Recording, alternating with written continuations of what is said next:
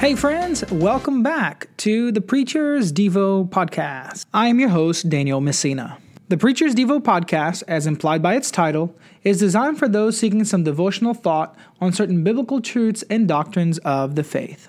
Throughout season two of the Preacher's Devo podcast, I will offer you an analysis of 40 of the top Christian hymns of all times. The composition of these hymns range from the 1700s to modern day time.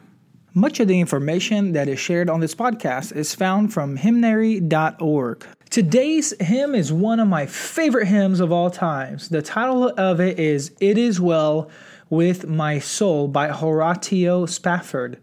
You may also know the title of this hymn as When Peace Like a River.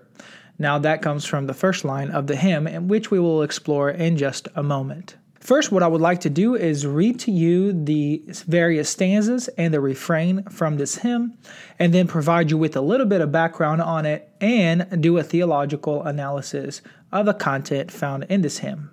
When peace like a river attendeth my way, when sorrows like sea billows roll, whatever my lot, thou hast taught me to say, It is well, it is well with my soul.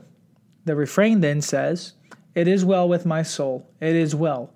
It is well with my soul. The second stanza. Though Satan should buffet, though trials should come, let this blessed assurance control that Christ has regarded my helpless estate and has shed his own blood for my soul. My sin, oh, the bliss of this glorious thought. My sin, not in part, but the whole. It is nailed to the cross, and I bear it no more. Praise the Lord, praise the Lord, O my soul.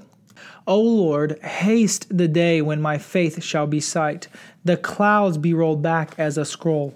The trump shall resound, and the Lord shall descend. Even so, it is well with my soul. What profound words of peace in the midst of trial, and also words for hope in the future, something that we all could use a little bit right now. Well, here's a little bit of historical background on this beautiful hymn. Late in 1873, Horatio Spafford and his family were scheduled to travel from the United States to Europe. Because of some business that he had in the US, he was delayed behind and sent his wife and daughters ahead in a French liner called Ville du Havre. This ship, unfortunately, en route to Europe, collided with an English ship called the Loch Earn on November 22nd, and in about 12 minutes, it sank to the depths of the sea. In this tragic event, Spafford's wife was the only one saved, and his daughters perished in this tragic event. After Spafford was able to communicate with her husband, she sent him a message with the words, Saved alone. Spafford, grieved by the deaths of his daughters, got on a boat and headed to Europe. It was near the tragic scene on the high seas that he wrote the hymn, It Is Well with my soul. An interesting fact is that Dwight L. Moody, a famous preacher from Chicago, was a friend of the Spaffords, traveled to Europe to comfort them. When Moody approached Spafford and talked to him about the tragic event, Spafford simply replied to him, It is well, the will of God be done. Later on, Philip Bliss, another family friend, wrote the tune for Spafford's text. In 1876, the hymn was published in the Gospel Hymns number 2. It is well with my soul conveys a sense of trust and ultimate peace in God and his plan for our lives. The message is is that even in the face of sorrows and even with Satan's temptations and trials, the Christian can still believe that it is well with my soul. Again, remember the refrain is repeated over and over It is well, it is well, it is well with my soul. For many Christians, this hymn has brought great comfort in the midst of trials. For Spafford, it offered a reflection on some beautiful truths of our faith. First, that Christ has shed his own blood for our soul, therefore we have hope. Second, that our sin was nailed to the cross, that we do not have to bear it any longer and that offers us hope. And finally, that one day Christ will return and the trump will sound or resound, and the Lord will descend. Therefore, we can have hope for the future. In the very midst of his suffering, Spafford directs his heart to the cross of Jesus Christ. There is nothing in this world, be it Satan, our circumstances, and even death, that could take and should take our full joy away from Christ. Our souls can be at peace because Christ is in control. And because of what Christ has done on the cross, we can have a faith that is strong enough to withstand the trials of this world. Now let's begin with the first stanza of the song. When peace like a river attendeth my way, when sorrows like sea billows roll. First of all, a declaration of the peace of God is foremost. Even though sorrow may come, and here in the context of Spafford writing this hymn from a boat, they may come like as overwhelming waves that may even take our lives. We can still have peace no matter what our lot is, as he says, whatever my lot.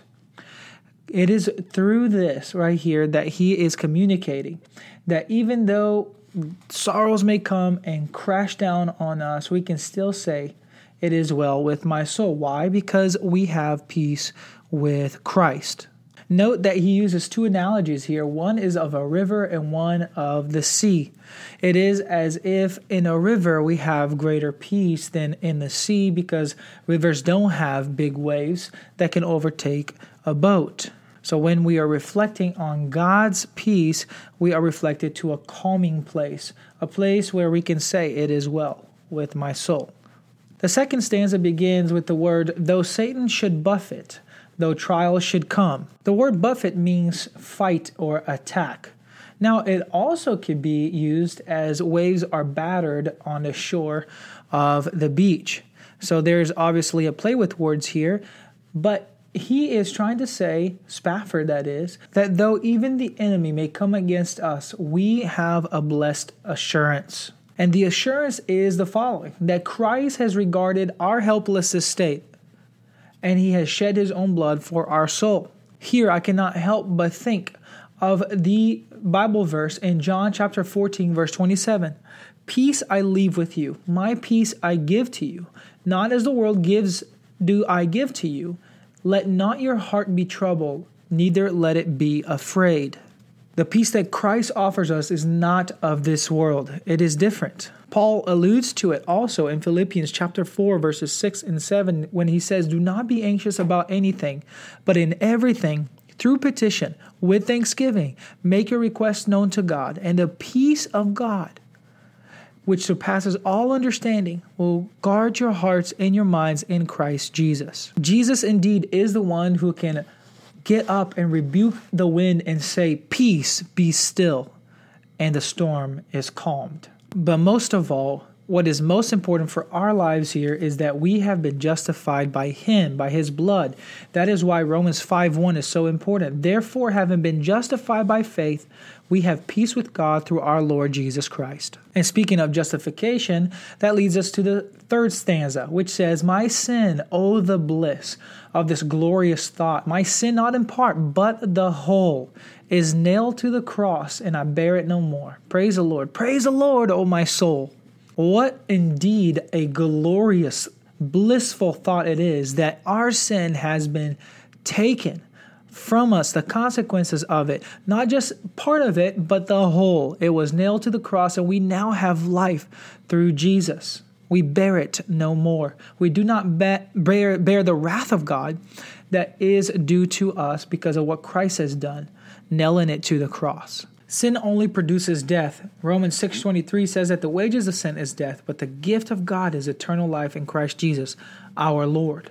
And it was through Christ's own blood that we have received life. Hebrews chapter 9 verse 12 says that not with the blood of goats or calves, but with his own blood he entered the most holy place for all, having obtained eternal redemption. Ephesians 1 7 says that in him we have redemption through his blood, the forgiveness of our trespasses according to the riches of his grace. And 1 Peter 2 24 says, He himself bore our sins in his body on the tree, that is the cross, that he might die to that we might die to sin and live to righteousness. By his wounds we are healed. You see, Christ brings us and gives us hope. That is why the last stanza really focuses on eschatology. In other words, the end times. Because he says, Lord, haste a day when my face shall be sight, the clouds be rolled, black, rolled back as a scroll. The trump shall resound, the Lord shall descend. Even so, it is well with my soul. Oh, that glorious day when Christ will return to take us into his presence forever. Of course, here this reference to the sky being receded like a scroll comes from Revelation chapter 6, verse 14, which says, The sky receded like a scroll, being rolled up, and every mountain and island was moved from its place. Spafford here is also reminding us of that moment when Christ will return. 1 Corinthians 15:52 says, "In a moment, in the twinkling of an eye, at the last trump, for the trumpet shall sound, and the dead shall be raised incorruptible, and we shall be changed." Jesus will one day return, and he will return on the clouds because Revelation 1 7 tells us, Behold, he's coming with the clouds, and every eye will see him. Even those who pierced him and all the tribes of the earth will wail on account of him. Even so, amen. Even so, it is well with my soul. In Spafford's words. Well, folks, that ends our analysis of the hymn, It Is Well With My Soul. Before I let you go, let me offer you your Hebrew and Greek word of the day. Today's Hebrew word is the word peace, which may be awful familiar to you. It is the word shalom. Shalom. And the Greek word for peace, it is the word irene. Irene. Well, friends, I hope that the peace of God will wash over and reign over you. Thank you so much for listening to this podcast, and don't forget to subscribe and also share it with your friends and family. Enjoy this version of the hymn, It Is Well with My Soul. Be blessed. When peace like a river attendeth my way, when sorrows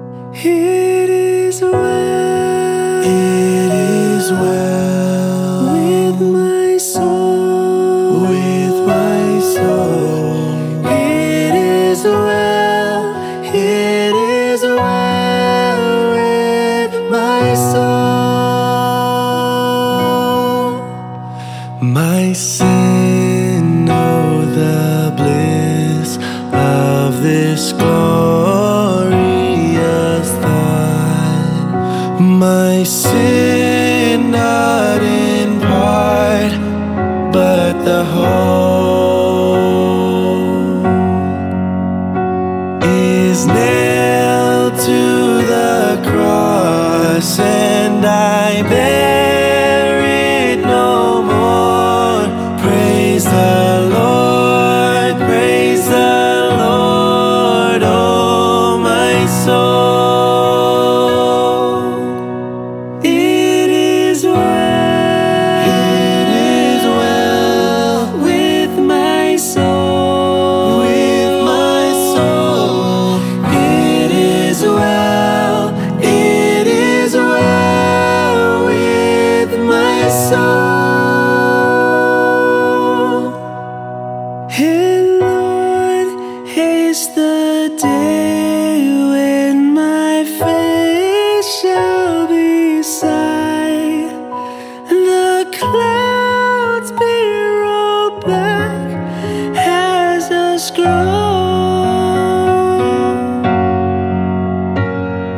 Trump shall resound,